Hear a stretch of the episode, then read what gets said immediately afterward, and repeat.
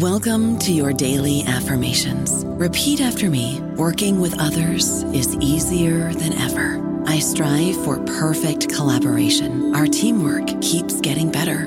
Yeah, affirmations are great, but Monday.com can really get you the teamwork you desire. Work together easily and share files, updates, data, and just about anything you want all in one platform.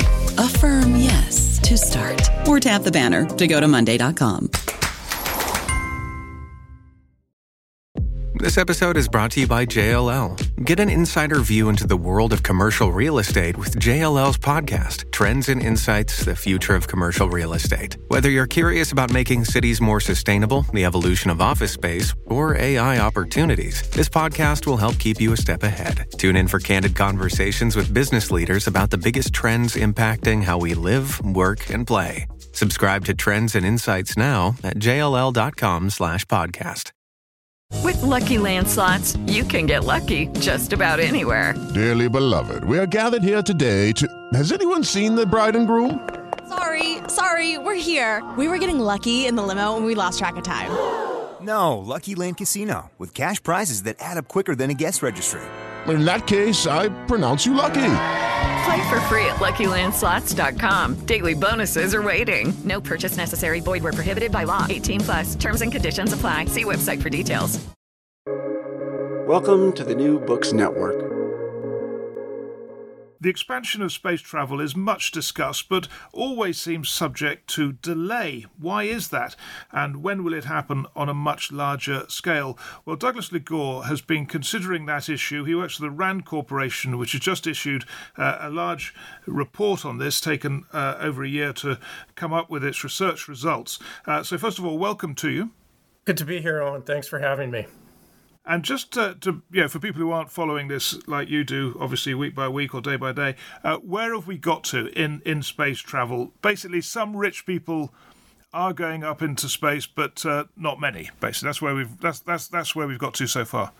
Yes, that's correct. So we've gotten to the point where you know there's between 30 and, and 60 folks that have either gone to space or are scheduled to, to go to space who are basically civilians. They're they're not military, um, and they're not uh, working for a government.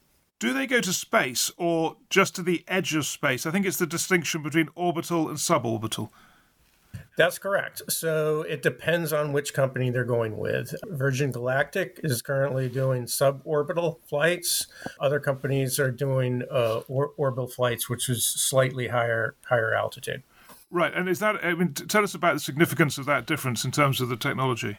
Well, it's basically a design difference with with with craft. So um, you have a very different design for Virgin Galactic. It looks somewhat like a, an aircraft, something you would you know that would have aeronautic controls as opposed to something that maneuvers in space where there's no air. Um, the other crafts from from you know Boeing and, and, and SpaceX, um, they tend to look more like your standard capsule type vehicles that maneuver without the use of, of any air uh, what, whatsoever. I see. So, so well, let's just talk through because it, it is striking, as you've already sort of implied there, that there are so many people doing this because it must be ferociously expensive to, you know, be, be, innovating in this in this area, and yet lots of people are, and you know, commercial companies. So let's just run through them, and you can just if you can just sort of bring me up to date with what they're doing. So first of all, SpaceX. Yeah, so SpaceX is probably leading uh, the charge in terms of their um, their technical capability and uh, the number of vehicles and, and, launches that they are engaged in. They've you know sent up uh, a, a, number of a, a number of uh, individuals, again, well-heeled individuals who can afford to pay for this kind of experience. Right, and and what what else are SpaceX doing? So SpaceX is a, a company that's involved both in government contracting with respect to sending up all kinds of different space objects, satellites, but they also are involved in the commercial satellite business. So they're sending up what's called mega constellations, which is a large grouping of very small satellites called CubeSats. So SpaceX is really um, one of the companies that's uh, across the, the domain, commercial, government, and you know, on the commercial side, they're both looking at uh, commercial satellites and telecommunications, and also uh, participant commercial participant space flight. Right, and and um, am I right in thinking they've also done government space flight, if you like, it, it, taking people up yes. for the government?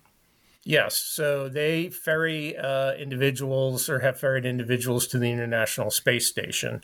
So again, that would be part of their government contract side of the house. Which is very interesting, g- given what you've specialised in, which is the regulations surrounding all of this. Because I can't imagine the government would have let uh, SpaceX take their people up unless they were pretty confident about safety standards and so on. So we'll talk about that a, a little later on. But just running through the companies just now, that's um, that's Musk, right, with SpaceX, and then you've got Branson with Virgin Galactic. What? Because they've had real problems. So to take us through their their history and where they've got to. Virgin Galactic again. They've focused on suborbital space flight. They've had uh, they had a crash in 2014. There were no there were no commercial uh, for for hire individuals on that on that flight. There was just the co-pilot and and the pilot. One died and one was injured. So they've had a couple setbacks, but you know more recently Branson himself uh, went up into space with several individuals, um, and they're uh, planning planning another flight as as well. So they, you know, they, they, appear to be back on track in terms of trying to compete for this uh, commercial space. And I thought Virgin had pulled out of one aspect of this. Virgin has, uh, like SpaceX, they have um, several divisions, and you know one of one of their divisions with respect to uh, to, to launching satellites has, has had difficulties. Okay, so that's the satellite business, not the passenger yes. business, as it were. Uh, then, Correct. then there's a company which, until I read your report, I must say I was unaware of, uh, Blue Origin. Yes. So uh, Blue Origin is Jeff Bezos's Amazon's company, and they're uh, also trying to compete with SpaceX on the, on the three pillars, basically government contracting for satellites and and services for government astronauts, uh, as well as they too seek to put up commercial telecommunications satellites, mega constellations. Um, so the, their project is called Project Kuiper for those mega constellations. and they also have sent um, civilians into space and, and plan to continue to do so with their um, with their uh, commercial space vehicle. Right, and but they started later, right? Uh, they did. Yes. And, yep. and, and is that? I mean, have they caught up, or where are they? Well, it's it's hard to say. You know, they've caught up in terms of they've done a they've done a flight with with commercial participants on on board. Bezos himself, and they have more flights scheduled in in the future, uh, and and you know for uh, for hire uh, paid flights. It's difficult to judge Owen exactly where these companies are at, and this is one of the uh, this is one of the, the issues that we brought out in our report um, because they do not publicly share um, uh, a lot of details about their their their um, their vehicles or their technological capability. Most of that information is proprietary, so you really only find out when they're uh, planning a flight and publicly announce the flight. Yeah, it's, it's, it's very much tied up with your issue of, of um, how to regulate this whole new uh, sector, really. Uh, then there's, oh, uh, by the way, Blue Origin, are they orbital or suborbital? They are orbital. Right. And then there's Boeing. What are Boeing doing? So Boeing is is more of your classic government contractor and has been focused on uh, government contracts for satellites um, and government astronauts for uh, a very long time. Um, their Starliner program is just getting into um, commercial space flight. Um, they have not sent individuals uh, up to up to space on a, on a for hire basis, but they seek to compete in that area as, as well. They're just a little slower than um, SpaceX and Amazon and uh, Virgin Galactic. Right, and then the final one I wanted just to run through was space perspectives, which are using balloons. I presume not unlike the Chinese one that was shot down. I mean, these are very, very high balloons, but again, that must be suborbital, right? That's correct. Yep. And, and so, what what point have they got to? Are they taking passengers? As far as our research goes, we did not consider um, them to be um, uh, in, in, involved in, in the commercial spaceflight in, industry right. in the way that the others were. So I would say no. Yeah, uh, and um, another you know very striking fact to come out of uh, your your work on this is just how big this is. I mean, I've run through the fact that there are these you know, major companies involved, but it's employing hundreds of thousands of people right already. That's correct. Um, it's a it's a multi-billion dollar industry, um, and it's predicted to grow uh, significantly. Uh, mostly, of course, due to the use of, of satellites and satellite technology um, you know this has pushed the industry to be to develop more and more capabilities as our need for you know, not just standard things like weather and but um, and national security and defense, but also position uh, timing navigation needs. Our international um, uh, banking system depends on satellites you know the explosive growth in telecommunications and broadband. Um, so it's really pushed the industry um, to um, to get out in front of the demand, continue to pr- produce and, and, increase the launch rate at which they can. Pr- put these types of payloads into orbit. Yeah, I mean the fact that there's this whole satellite industry must mean that it's possible for these companies to get revenue which can uh, be used to invest in, in taking passengers rather than satellites up. That's correct. Yeah, these are for-profit companies, obviously. So, um, you know, a, a, a, significant satellite contract, uh, launch contract with with any country, or telecommunications contract can produce those revenues that they can then use to develop their commercial participant spaceflight side. And you know, there's also a significant amount of venture capital in this industry as well. Uh, Musk and, and Bezos and others have put their own money behind uh, a lot of these ventures. I mean, looking at the issue of regulation now, we we all witnessed this uh, disaster with the submarine going to look at the Titanic. After which, there was a lot of comment about, you know, this should be better regulated, and this submarine was was not up to, to standard, and many people thought that beforehand, and then the disaster happened. So that really must have made you think that you're on the right track in terms of studying this issue of how to regulate this. Yeah, well, we, I mean, that that uh, the submarine example was obviously a, you know a different environment, different domain, different set of circumstances, but the the overall concern is still there.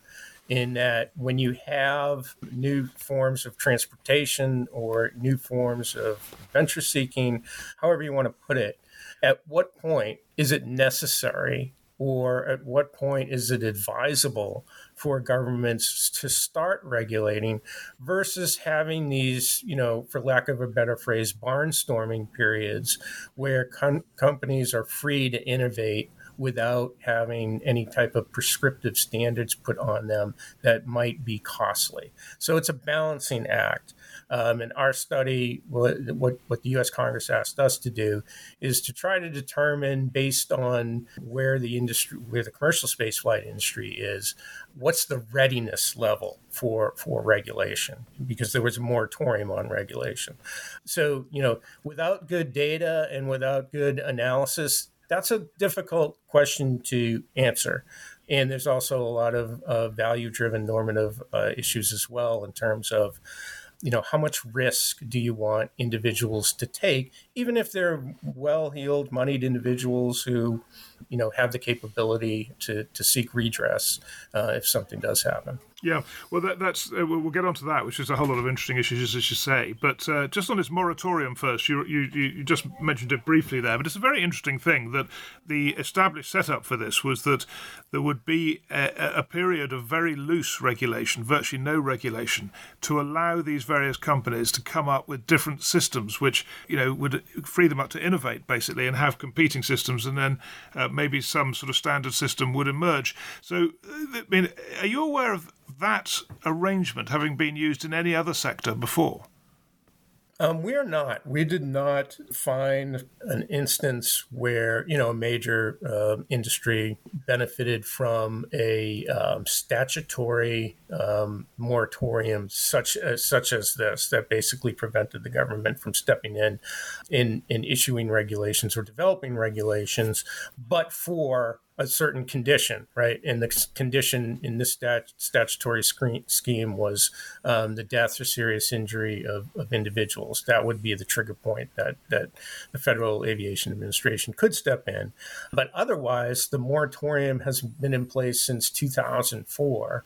So there have been no issued regulations to cover safety for commercial spaceflight participants. Now, you mentioned earlier, you know, um, the government sending up you know astronauts to the International Space Station. So those those are covered by uh, NASA developed standards, safety standards, which are actually pretty stringent and pretty strict. But they only apply to government contracts, right? So they don't apply on the commercial side. So SpaceX does have a very stringent safety standard when they're when they're ferrying um, government astronauts, but they the, the the standard on the other side for the commercial spaceflight participants is completely voluntary on the part of the company right now.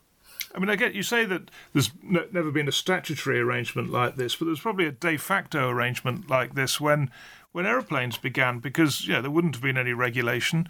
People Correct. had their magnificent flying machines, as that film said, and they were all experimenting and trying to come up with with an arrangement which eventually was regulated. But it, it actually it might have been a rather similar development path. That's correct. So, um, you know, a good example uh, is is aviation, where you had, you know, basically you had Kitty Hawk in 1903, and we really didn't see a, a regulatory framework in the U.S. until 1926, the Air Commerce Act. So, really, 23 years later is when um, you, you started uh, seeing the government step in with a statutory and regulatory regime. Um, that said, there was no moratorium right? So, you know, if something, if a catastrophic event um, had happened prior to 1926, you know, with, without a without a new act of Congress, the the government regulators could have stepped in. So this is different in that they're actually prevented um, from from regulating, uh, and you need a net, you need you need either the moratorium to expire, which it does in October, or you would need needed a, a, new act of Congress to, to release the agencies from from regulatory uh, restriction. Yeah. Now, one of the arguments is that, of course, this, the companies doing the space travel have a huge interest in keeping it safe. Otherwise, no one will want to travel with them, and their reputation will be destroyed, and so on. And and yet, that Titanic example of the submarine does rather show us, doesn't it, that people do cut corners? You know, if there, if there are if there are no regulations, I mean, the, the, you know, one of the innovators of that actually died in in in, in that accident. So uh, people do take risks and they do uh, cut corners in a way that you know may not be, according to how you work it all out, acceptable. Yeah, I mean that's a fair point, um, and and that's really exactly the point. Is you know different companies will have different risk profiles, and when you have a voluntary regime, the company themselves gets to determine how much risk they want to take on. Um, now, a, a, company may be very risky, and and that may, in fact, if there is a disaster, affect the entire industry. So that is a risk. I, I uh, you know, based on our research, um, you know, many many individuals uh, that we interviewed across the domain recognize that as a risk, um, and this was the impetus to try to develop voluntary standards among industry players uh, with the help of standard development organizations. The problem is that that process has been very slow and consensus on those standards has been very difficult. Again, getting back to your question, one, and one of the reasons for that is because different companies want to be able to accept different levels of risk.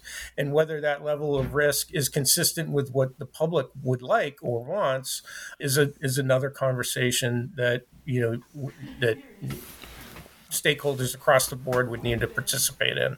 We talked just briefly about airlines there, and I mean they are very interesting in that they have you know pretty good safety record, and it's widely acknowledged it's been achieved through this very open system of sharing information when things go wrong uh, which your earlier answer about proprietary information suggested to me that these space companies are maybe, you know, a bit reluctant to do that. Uh, is is that an issue? Yes, that's one of the findings that we made in our study. Is um, you know at this point the individual companies run their own safety programs, develop their own safety standards, and the sharing across these stovepipes, um, from what we were able to determine, is very limited.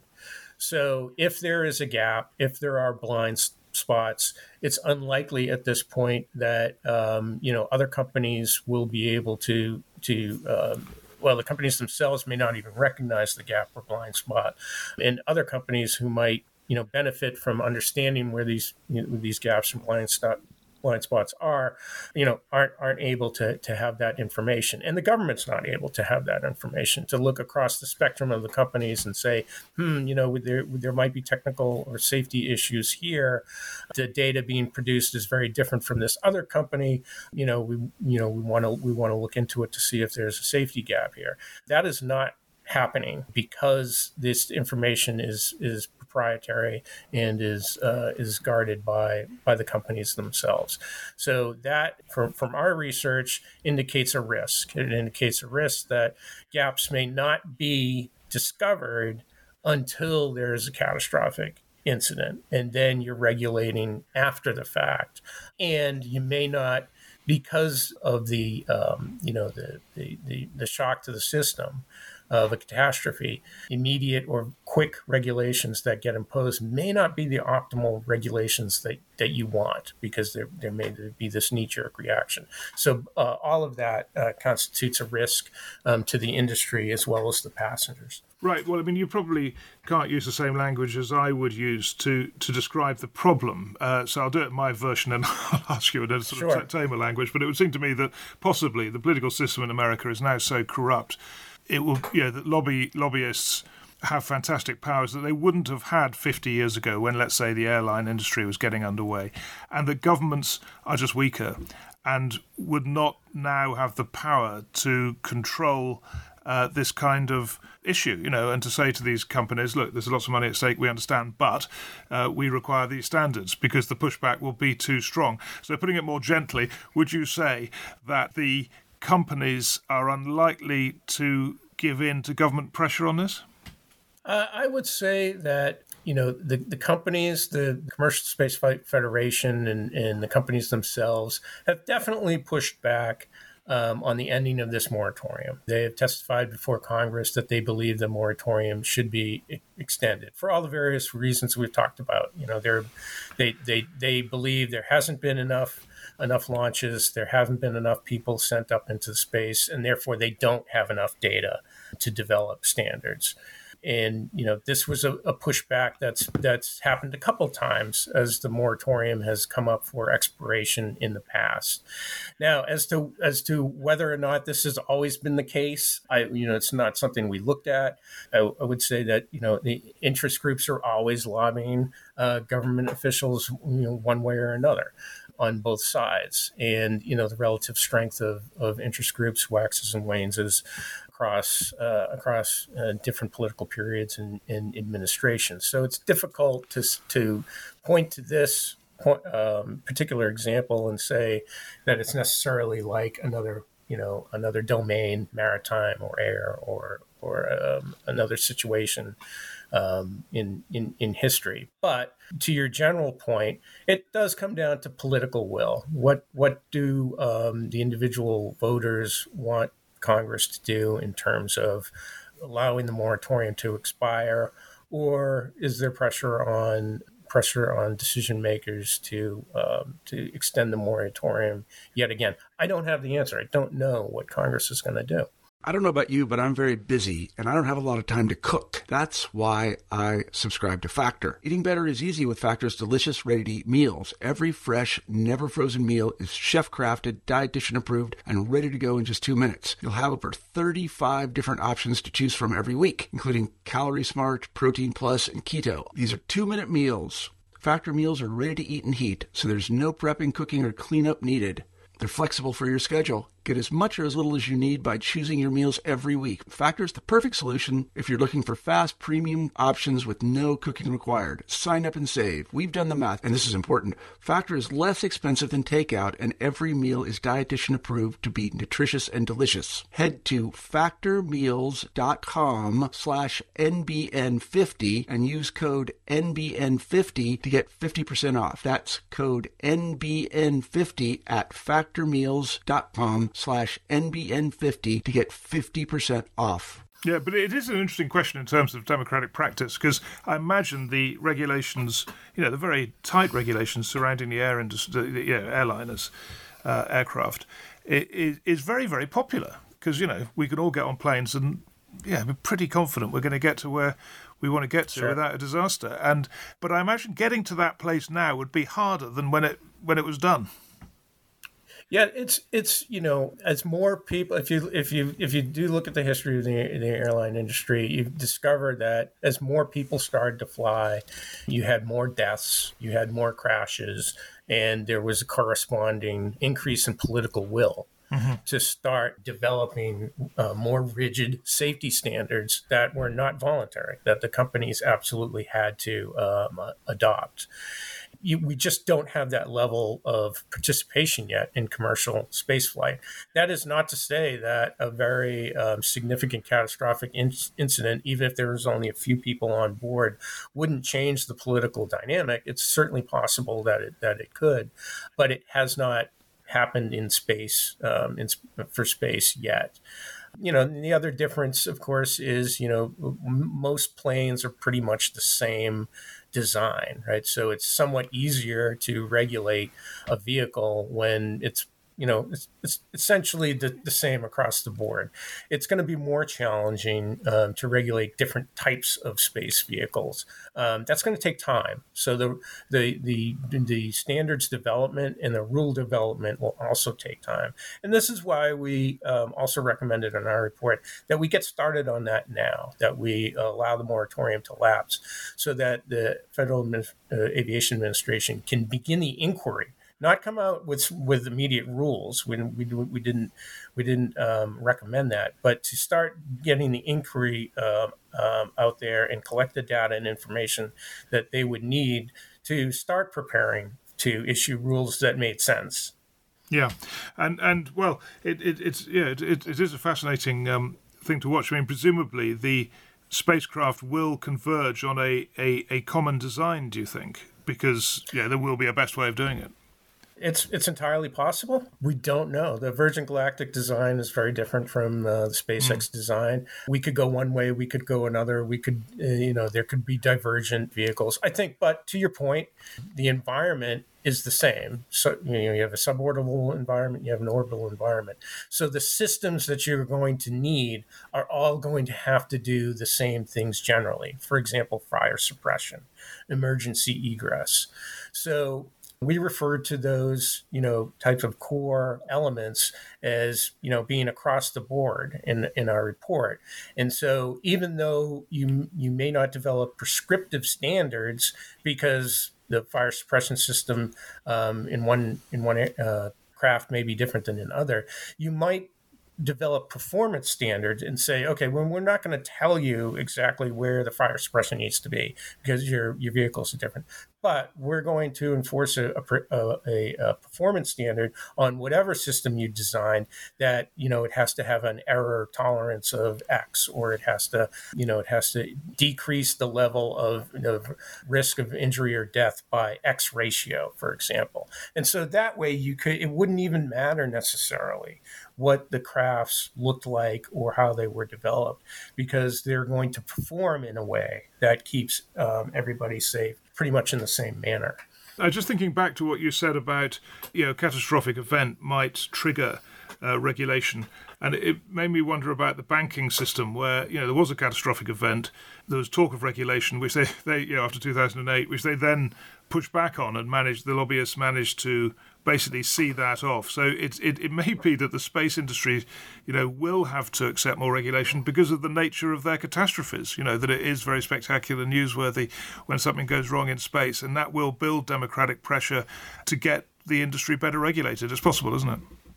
It is, and um, certainly, you know, it's it's it's difficult to imagine uh, catastrophes that wouldn't be more noticeable yeah. than than a catastrophe that that occurred in space, and you know, particularly if you know individuals were you know in some way um, trapped as, as they were in the submarine. There was an inability to rescue them, or you know there was a, a catastrophic event you know that, that that brought them back into the atmosphere, and, and there were no survivors. That certainly would capture the attention, and that would relate to the political will you know, relative to the industry.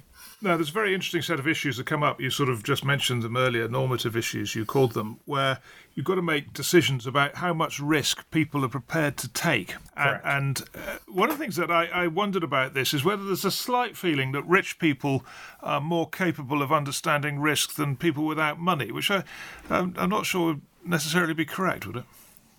Well, this is one of the questions we that came up during our research, and we tried to deal with. Um, and one of the ways we wanted to try to deal with it was to look at the informed consent documentation that was that is is being presented to the current spaceflight participants, in in you know what level of, of waiver of risk that that that that, that they were taking on.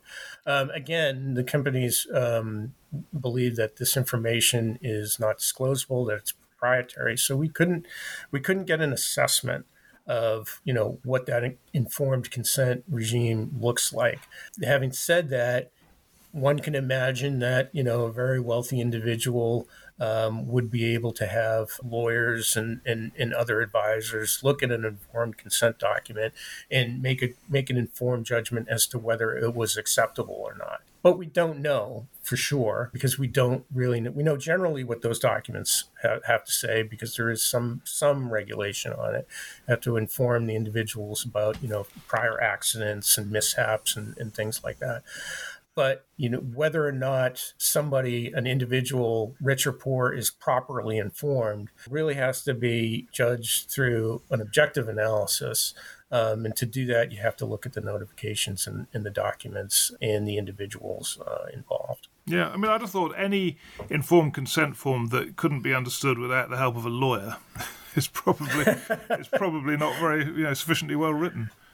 Well, I mean, I you know, if you if we look at a lot of the the waivers that we probably sign in in, in our daily lives, um, there's a lot of terminology in, in them that that mm. you know, hmm. we we all would probably find confusing but you know those waivers are public you know and, and those those waivers have been in many cases litigated in, in court and courts have weighed in on whether the waivers are appropriate or not. This was an example that we that we cited in our report. One of one of the consistent refrains was well if you go scuba diving or hang gliding or you you go on a bmx course um, you know you're you're you're taking you know there's no regulation and you're, you know you're, you're taking all the risk on yourself. And this turned out really not to be true. There are both um, state regulatory regimes in place for adventure sports. But also over the course of decades, courts have stepped in and and they've defined what it means to be grossly negligent for a company. They've they've made specific findings about, you know, if you're going to have a, a motocross um, track track, then um, you need to go through that track and you need to make sure that there are no un- unreasonable impediments that might injure somebody. So rules have been imposed on adventure sports uh, before and for a long time. The question is, you know, does is that the type of regime we would want in space? Would we want to send somebody up in space to get killed or injured, uh, and now it becomes litigated in the court, and the courts have to make a decision about whether the company was negligent or whether there was an informed risk on the part of the, on the part of the participant. When you don't regulate something, you know, in many cases the courts will step in and regulate it for you based on conflict between the parties. And again, you may not get the right rules because in, particularly in space, where it's a very complicated domain, courts may not have the tools to make um, to make all the right rulings that are both protective of individuals and in you know allow the industry to grow. So again, another reason why we uh, we advise that the moratorium expire so that um, the FAA can work with industry and work with other stakeholders, public and private interest groups that have a voice uh, and that want to have a voice into how these rules are crafted and how the risks and liabilities are balanced. Yeah, that's another fascinating issue because I can see that you would think, and that you seem to be recommending, that officials should be the ones who help draft these new regulations that would come in if the moratorium ended. But, you know, they are subject to democratic pressure from their uh, secretaries of state or their ministers or congressmen and all the rest of it, who, again, are, are you know, basically corrupted by lobbying. Whereas judges are perhaps more independent. So even if they don't have the knowledge uh, that they might need, they would at least have a firmer moral standing, if you like, in terms of coming up with fair regulations that uh, would serve the interests of both parties. I mean, it's certainly possible. I mean, no matter how you, the the sausage making of rulemaking works, you're not guaranteed the outcome that any particular side or interest group might want or think is just. Right? There are um, there are inefficiencies, there are uh, impediments to each type of you know rulemaking, whether it's judicial or legislative. You know, there there have been case there have been instances on both sides where uh, both judge-made law and legislative um, and you know legislative statutory law has fallen short, you know, of of the mark. But you know, when that happens, you you change it. So in space right now, you know, there's no preclusion to judge-made law. You know, um, as there, there's no moratorium on judge-made law. If there was a catastrophe and individuals sued the companies, judges would make the decision, and then we would be in a position to say, okay, does does this decision make sense or not? And, and just in terms of uh, in, again informed consent and the decision to go into space despite the risks, uh, you discussed in this report briefly the distinction between an adventure seeker going into space and a scientist going into space, maybe a government employed scientist doing it as part of his or her job. Talk us through that. So one of the one of the issues that came up, and this goes to the normative issues that that have to be worked through. So we didn't we didn't specifically go into into depth on a lot of the normative issues. For example, what is a human life worth? That wasn't a question that that, that was asked, but but these questions came up uh, during our interviews and during our research. And one of these questions uh, was, well, look, until, you know, so the, the one position on one side might be until we have individuals who have to go up for their job, um, we should allow individuals who are doing it voluntarily to take on more risk. And if you have to do it for your job, then we should regulate more because you know we shouldn't require you as part of your job to take on an extraordinary level of risk. And so this is argued as a trigger point for government regulation. Other individuals said, you know what, it shouldn't matter. It shouldn't matter whether you're an adventure seeker, and it shouldn't matter whether you have you're going up to do a scientific experiment that you're being paid to do, that you're being told to do by your employer. The the level of risk really should be the same because at the end of the day, you have a human being. The risk factors are going to be the same uh, regardless of their background. Again, it's a normative call. Um, are you okay with adventure seekers taking on more individual risk or not? That's really something that has to be you know part of the has to be weighed out in the political process. The history of this seems to be that it, it's all taken much longer than people thought. It's been more difficult than than, than people thought. So, has the moratorium delivered? You know, this lack of regulation, this period of lack of regulation, maybe with regulations from right from the start, it would have been even slower. And and how do you see the industry developing? You know, it's hard to go back in time and say, well, if there hadn't been a moratorium, where would we be? Right? It's a it's a counterfactual that's difficult to assess the the from the industry's perspective, they believe they've gained a level of, of freedom that's allowed them to innovate during this period. And because going to space is just very complicated and very complex, as as you as you note, the the launch rate that was predicted back in 2004 just simply hasn't taken had taken place. We haven't reached the launch rate that we thought we would. So the argument is that, well, you know, because of that, we need to continue the, the moratorium and collect more data before we develop rigid uh, safety standards.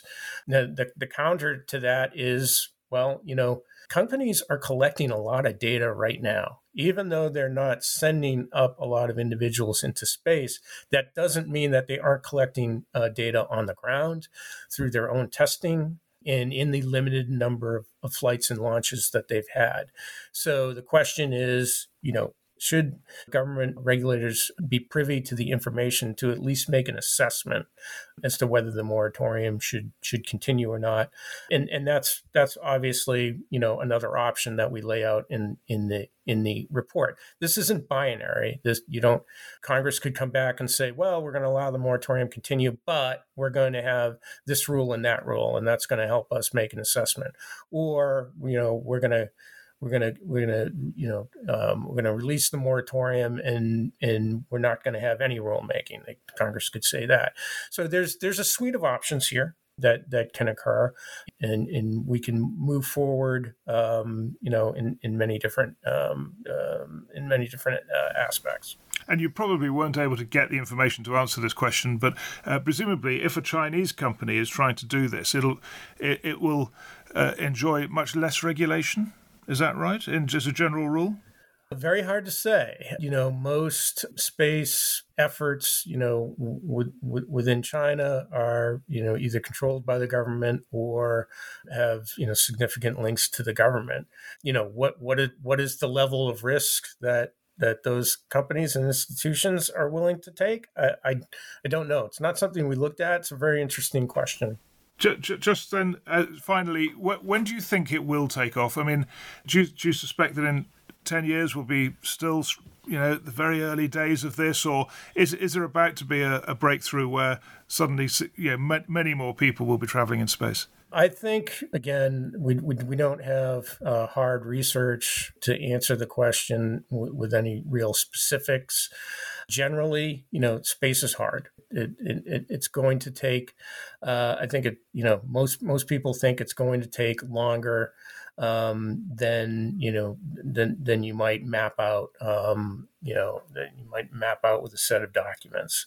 You know, this sort of this this you know running joke um, uh, in in the space industry that you know you plan you know x number of years and then um, the reality is you know x number of years plus 10 or x number of years plus 15 there's always it always seems to take longer now that said you know, if companies were able to um, make a dramatic leap forward in terms of reusable spacecraft, that might make a significant difference in the in the timeline. Um, but we just don't know yet. Okay, well, we'll we'll, uh, we'll we'll look at it much more informed than we would have done had we not been listening to you. So, thank you very much indeed for talking to us today. Thank you, Owen. It's great to be here. Thank you for having me.